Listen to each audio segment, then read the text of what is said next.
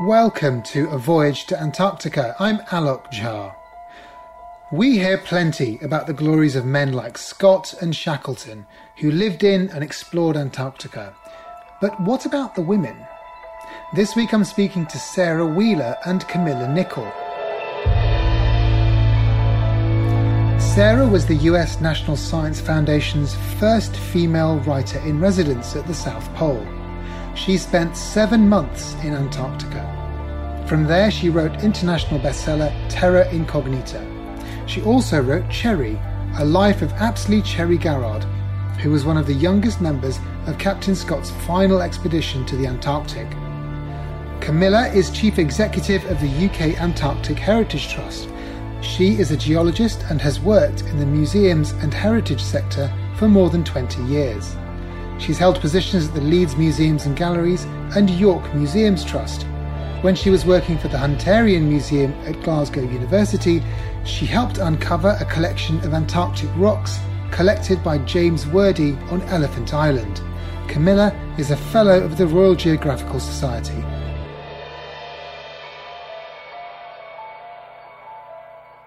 Camilla, who were the first women on Antarctica? Do we know? Yeah, well, we do kind of. Yes, there's anecdotal evidence of um, some very early women uh, reaching sort of Antarctic waters, um, possibly sort of indigenous Maori uh, New Zealanders uh, visiting um, on on boats into the Antarctic uh, Ocean. But um, so hard evidence of uh, the earliest woman in Antarctica uh, didn't come to light really until 1985, when a skull was found on the on a beach on one of the South Shetland Islands, um, and it turned out after analysis turned out to be a young indigenous woman from Chile Chile, so probably deriving from the southernmost parts of Chile, the Beagle Channel area, um, and was dated to have died uh, between 1819 and 1825. So this is the actual moment that Antarctica was discovered 200 years ago. But um, we don't know any more than that about her story, really. But there's a presumption that she was uh, probably part of a sealer's expedition, um, accompanying her husband, probably um, on the, on a ship. Um, but we do know that um, these are the ships that were visiting at that time, and uh, you know she was she was probably the first woman uh, sort of recorded really uh, to have visited Antarctica. And unfortunately, in, it seems died there too. Indeed, yes. Well, these are harsh conditions. Certainly, the analysis does uh, point to some of the causes of her death, malnutrition and uh, uh, injuries um, as well. So, uh, yes, certainly not a, a, happy ending to her story. Um, she was dated aged to about about 21 years of age. But in terms of the first kind of recorded woman uh, to set foot in Antarctica for sure, um, that we now have actual records of, was a Danish explorer called Caroline Mikkelsen um, in 1935. And she accompanied her husband on an expedition um, to find uh, islands that Norway could claim um, ownership of uh, during the sort of peak of the whaling industry. Um, and she, she was the first recorded woman um, to set foot in Antarctica uh, at, that, at that early time. So it seems like um, the women were there f- from the early years, but why was Antarctica known as the womanless continent for so long in the 20th century? I mean, is that is that a fair assessment of uh, of how it was seen? Yeah, I think it probably is. I mean, the record of uh, female sort of activity in Antarctica between the 1820s and the 1930s doesn't reflect much in the way of female exploration or expeditioners, um, but it's likely that women formed part of the crews of ships sailing to the Antarctic, accompanying their husbands generally. Um, but as history often shows, you know, the evidence of women's activity anywhere just isn't documented, and so they remain what is known as whalers' wives, which is rather uh, diminutive, really. Um, but you know, as the 20th century progressed into the heroic era of exploration uh, and into the scientific era later on, uh, Antarctica was viewed for a long time as a place for men. The environment, the climate, and the facilities, of course, were just too harsh for women, and women are far too um, sensitive, really, for such a difficult place. And I think this sort of is paralleled, I think, probably at the same time with the arguments against women in the military. I think they're too weak to cope in a crisis. Uh, there's a likelihood of catfights, obviously, um, and of course they're, they're irresistible. Uh, they're irresistible charms, um, and they're distracting allure to men in the field. So the women were sort of heavily discouraged from being in Antarctica. There was a famous episode, famous now, when a scientist had applied, a female scientist had applied to go, and um, the uh, authorities wrote back, sort of saying, "Well, it's not really suitable," and try, trying to think of a lot of different ways of saying that. And they said, "Well, women wouldn't be comfortable in the Antarctic because there are no shops and hairdressers." and that was deemed to be enough of a reason to keep pesky women out. The women who did start going in the in the 20th century, um, what, what did they go as as first? You mentioned whalers' wives, which is not a very uh, uh, sort of a fair term, um, but then also people were going. Um, in, in the 20th century, did they go as explorers um, first? Did they come as go as scientists? What was the sort of um, development of that? Yeah, both really. I mean, certainly, I would say probably scientists first, to be honest. Um, I think uh, it took a long time for women to be allowed. I mean, they spent an awful lot of time sort of working supporting roles um, back at home. So maybe in you know in the UK, at, uh, the uh, equivalent of the British Antarctic Survey's offices, for example, working as scientists and doing the science, but not being allowed to get onto the ice. And they even worked in the ships. They were allowed to do science from the ships, but not allowed necessarily to get onto the ice. But uh, it wasn't until slightly later, really, that women started to sort of to uh, penetrate, I suppose, into the Antarctic. Um, I mean, early on, we knew we know women were included in expeditions as, as they accompanied their husbands. Um, there were some early pioneers in exploration and science, and in the 50s and 60s, we started to see more and more women um, ma- making their mark. Um, I mean, they're even taking leadership roles in, and decision-making roles uh, in science and and uh, in, su- in support of Antarctic research uh, back home. So there were there was certainly a, female presence. It's just they weren't allowed on the stations.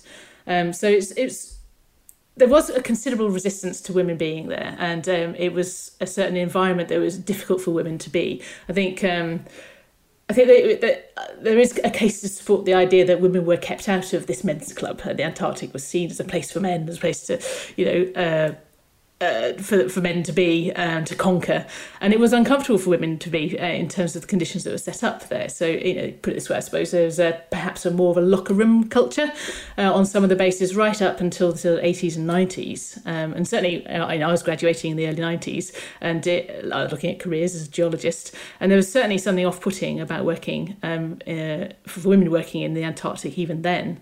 So it's a, it has always been a difficult place, but women have, as, as in all areas of life, have, have persisted and, and crashed through those glass or ice ceilings. Um, but and now and now we see you know great great accomplishments in science uh, and in leadership, but also in, in exploration and some wonderful accomplishments um, in, in Antarctic exploration by women. Are, are, there any stories of uh, women in Antarctica that um, stand out for you um, as, as sort of battling against these odds that you've outlined so uh, so eloquently? Well, I think there's some. Um, uh, some interesting. There's loads, loads of interesting stories, but I think one of some one of my favourite ones, which kind of touched one of the historic sites that we look after, was the story of um, uh, Jackie Ronne and uh, uh, Jennie Darlington, who uh, accompanied their husbands on the Finn Ronne expedition, 1946 to 48, and they were basically they sailed down on the ship down um, through Chile, and they were just going to accompany their husbands to Valparaiso or maybe Punta Arenas, and then wave them off. But they were persuaded uh, when they get to got to Valparaiso to, oh, why don't you just stay and let's let's come. Why don't you come? Um, they, Jennie Darlington and Harry Darlington were newlyweds, so we didn't particularly want to be apart for two years, I think. Um, and they were persuaded, and it necessitated, uh, you know, a little shopping trip to get a warmer nightie and a pair of boots, obviously. Um, but and they persisted, and they went down to Stonington Island. They stayed at East Base uh, over winter, and they became the first women to overwinter in Antarctica. And this was in 1947, so very early. And it was a last minute decision. Um, and a number of the other members of the crew were not happy, and they did actually put together a petition to say the women shouldn't come. But they, they did go, um, and they both wrote books afterwards, um, and they were they are a terrific read. But their experience was coloured not only by um, being women in this very difficult place to live, very male place, very uh, difficult uh, environmental and, and uh, climatic circumstances, but also the kind of personal interactions, how uh, the people got along. And actually, there were terrible fallings out. Uh, there was a, a great rift in in the in the team, in, in amongst the men in the team as well as uh, between the women. Um, and actually, Jennie Darlington became pregnant, which also added to the tension, I think, whilst they were there. But it, it, their accounts are extraordinary, and I think just looking at kind of the human condition, I think, and, and how humans and people can survive in difficult situations and how they cope is is a really interesting interesting story. So I'd recommend um, their books um, very very highly. But um, I think on their return, I mean, Jennie Darlington certainly didn't recommend Antarctic to women in the future, saying women just don't belong in Antarctica. But I think I'm, I'm you know, I think now I think that has been disproven over, over, over and over ever since.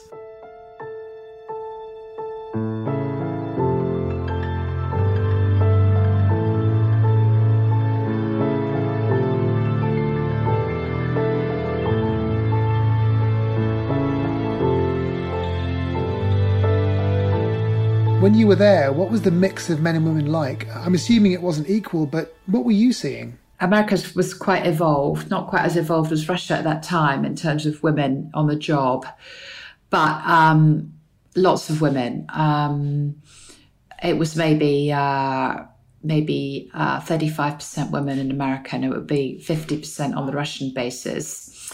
And uh, maybe it would have been 25% in the um, Italian and uh, Eastern European countries who were there, pretty good. So it what doesn't feel like an endangered species. Um, the British came a bit later to the party, um, and there was very few. When I say very few, uh, when I arrived, there were none, um, and that has now changed. Yeah, I think um, it's certainly much, much better than it has been. I mean, uh, women have been kind of really heavily and actively involved in Antarctica, I think most significantly now, for the last 20 years. Um, and we're looking at a much, much more equal um, ratio of men to women uh, in working in Antarctica, both and they're working in roles in science, in exploration, in field support, in tourism, uh, in governance, uh, in heritage, in my field, um, and also environmental campaigning. So you're seeing, um, you know, a, a, great, a greater breadth of um, human activity in Antarctica, but also uh, many, many more women there. Um, think, you know, bases are now set up, of course, uh, for for both genders. Um, so it's, you know, it's, it is an easier, much, much easier place to live and work than it might have been in 1947 for um, Jennie and Jackie. But you know there's still more to do, and I think there's there's a lot more to do with diversity generally in Antarctica, and there's um, lots lots uh, of talk about that, and and a lot of um, organisations pushing to improve diversity generally. But um, you know, you're seeing female leadership, you're seeing some incredible um, accomplishments by women in science, and in, in, in climate science, and in and in exploration. So it's it is, uh, and they're doing this visibly. So it is it is great. It is great to see the crucial thing is is that uh, girls and young women going through the education system, if they're interested in a particular branch of the science, they are going to see role models, and um, I think that's what's important. I mean, female role models in their field.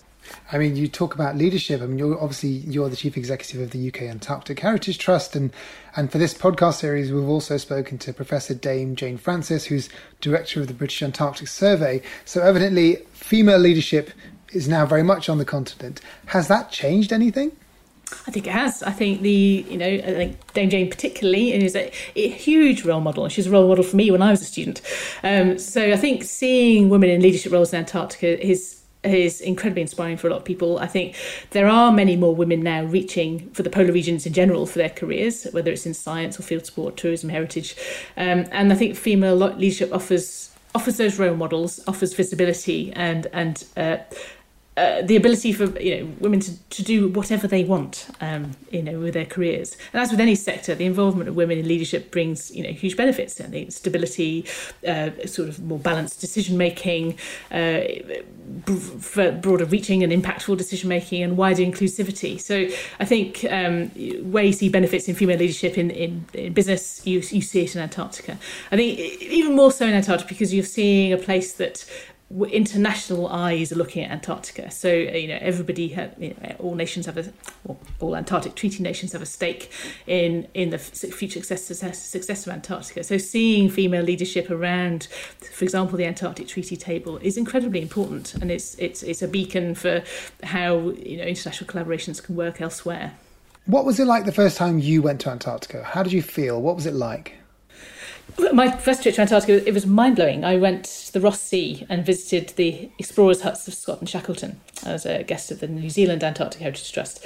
And just the uh, experience of camping outside um, Captain Scott's hut at Cape Evans, you unzip your tent and look at Mount Erebus smoking gently on the horizon, and you turn around and there's this iconic hut, and you're seeing the landscape that Scott saw, you know, 110 years previously, um, was just um, mind blowing. It was mind blowing. These are stories, you know, I, I grew up with. These are, um, I remember reading the diaries uh, and dreaming of, of, visiting and seeing these places and having and doing that for real for the first time, you know, uh, six years ago was astonishing um, and life changing. Really. Um, I can't think of anywhere else I'd rather work, um, to be honest. And uh, it it just has fired me up to, to do the best we you know as a uh, we possibly can as a trust to to play our part in, in what we do in Antarctica. It's uh, it was it was life changing and gives you a perspective of your place in the planet. I think it makes you feel quite small, which I think is uh, never a bad thing.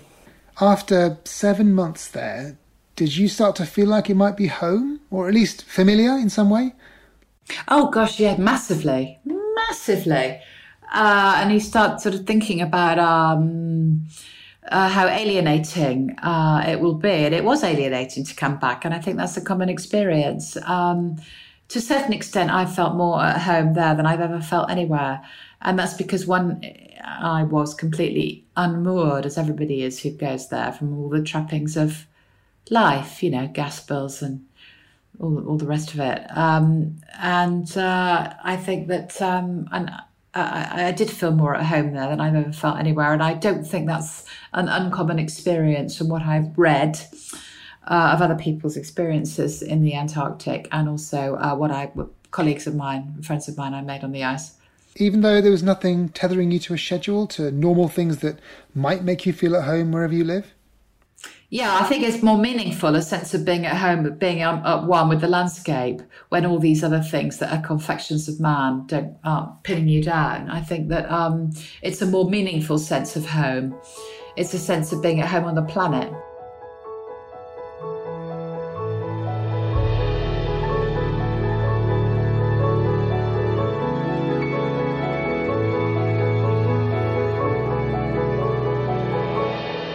We we've heard um, from many people in this podcast series, and we will hear again about the future of Antarctica and how um, climate change is, you know, altering the landscape, um, and how it, it's uh, the sort of the, the, the melting ice there is is a harbinger for what's to come for the planet.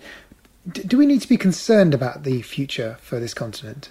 I think we should. Yes, and we should always be always be concerned. I think there are great uh, initiatives. There are great accomplishments, and you know the the, the international collaboration that there is um, around uh, the governance of Antarctica and the decision making around Antarctica is is incredibly uh, powerful and and a model for many other parts of the world. I think, but it's I think there is there's no reason to be complacent. I think. Um, climate change and the climate crisis is incredibly difficult. It is it is real and it's changing our planet. Um, and I think uh, you know we need to be making the right decisions for Antarctica and for the rest of the planet um, in order to to preserve it for the future. I think so. Yes, we should be concerned. We should, we should always be thinking actively about what we how we can do better. Um, so yes, I mean I think also I think how Antarctica was used. I mean uh, the, the treaty is robust the environmental protocol is is um, piece of legislation which does come for review, um, and so that protection of Antarctica it should be you know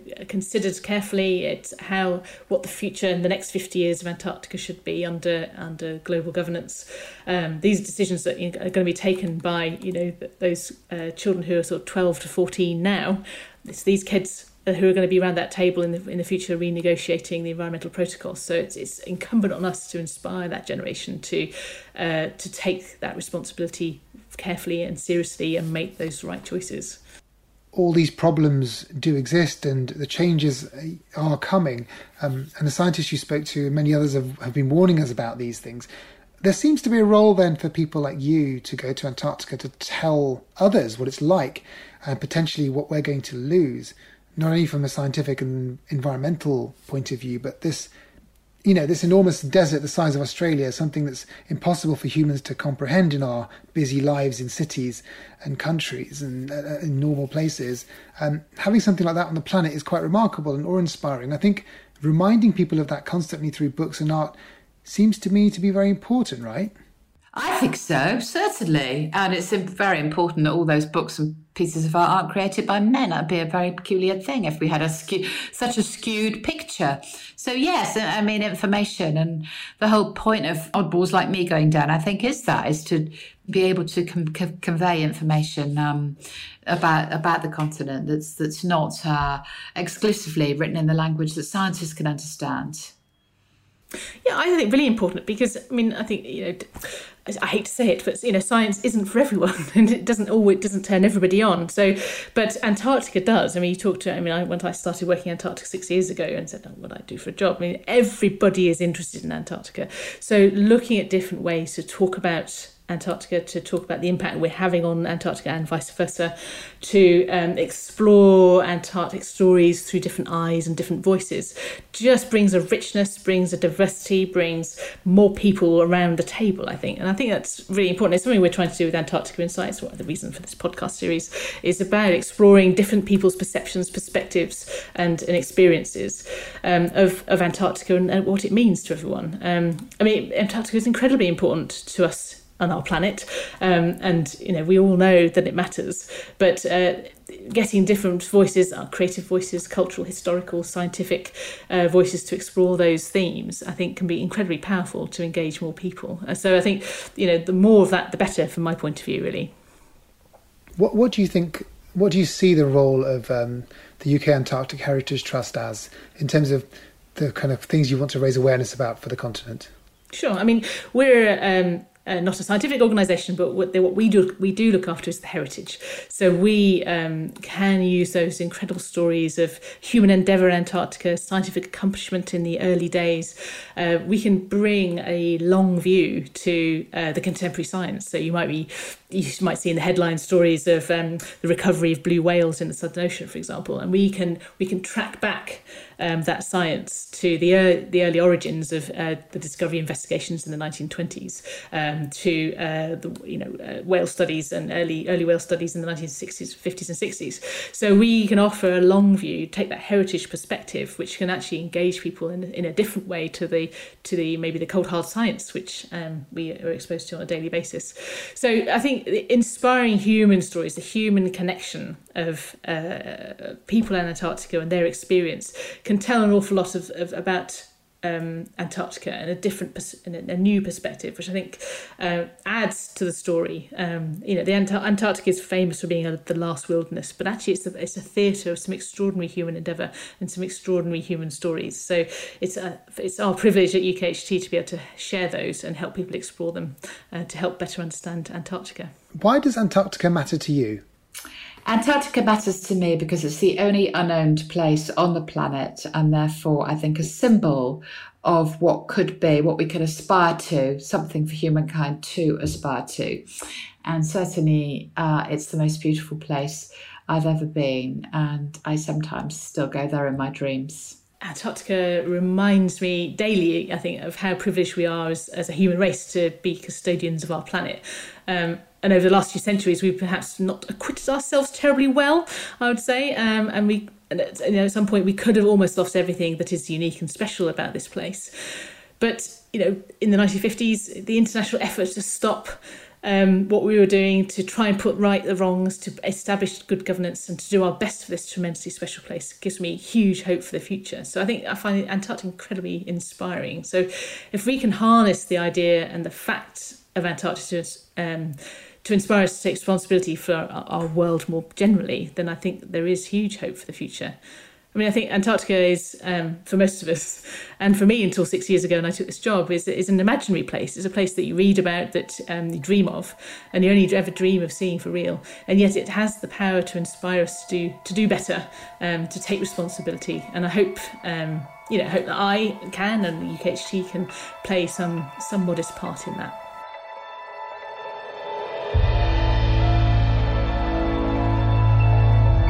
A Voyage to Antarctica was presented by me, Alok Jha. It was produced by Jessica Norman, with Ben Hewis as digital producer.